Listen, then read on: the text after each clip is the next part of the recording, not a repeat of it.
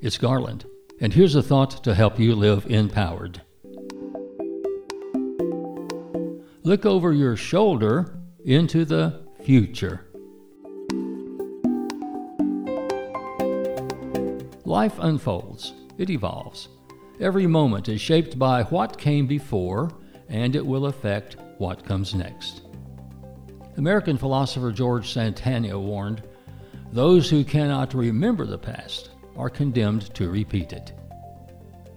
So, even if we do remember the past, we might even choose to repeat some aspects of it, if only to improve on it.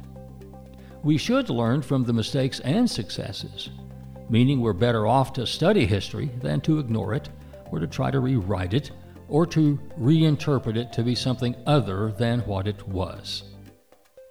The U.S. military excels at looking over their shoulders into the future after each mission, the elite units do an after action session during which they analyze and critique every aspect of the mission to inform their training for the next mission.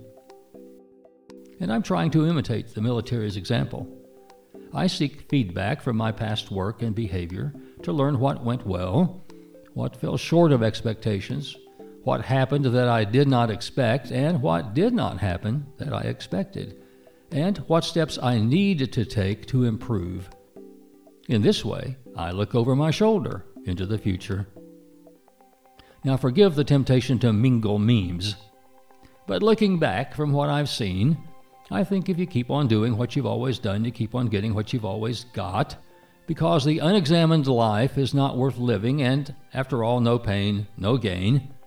And world class performers do what others are not willing to do so that they can do what others cannot do.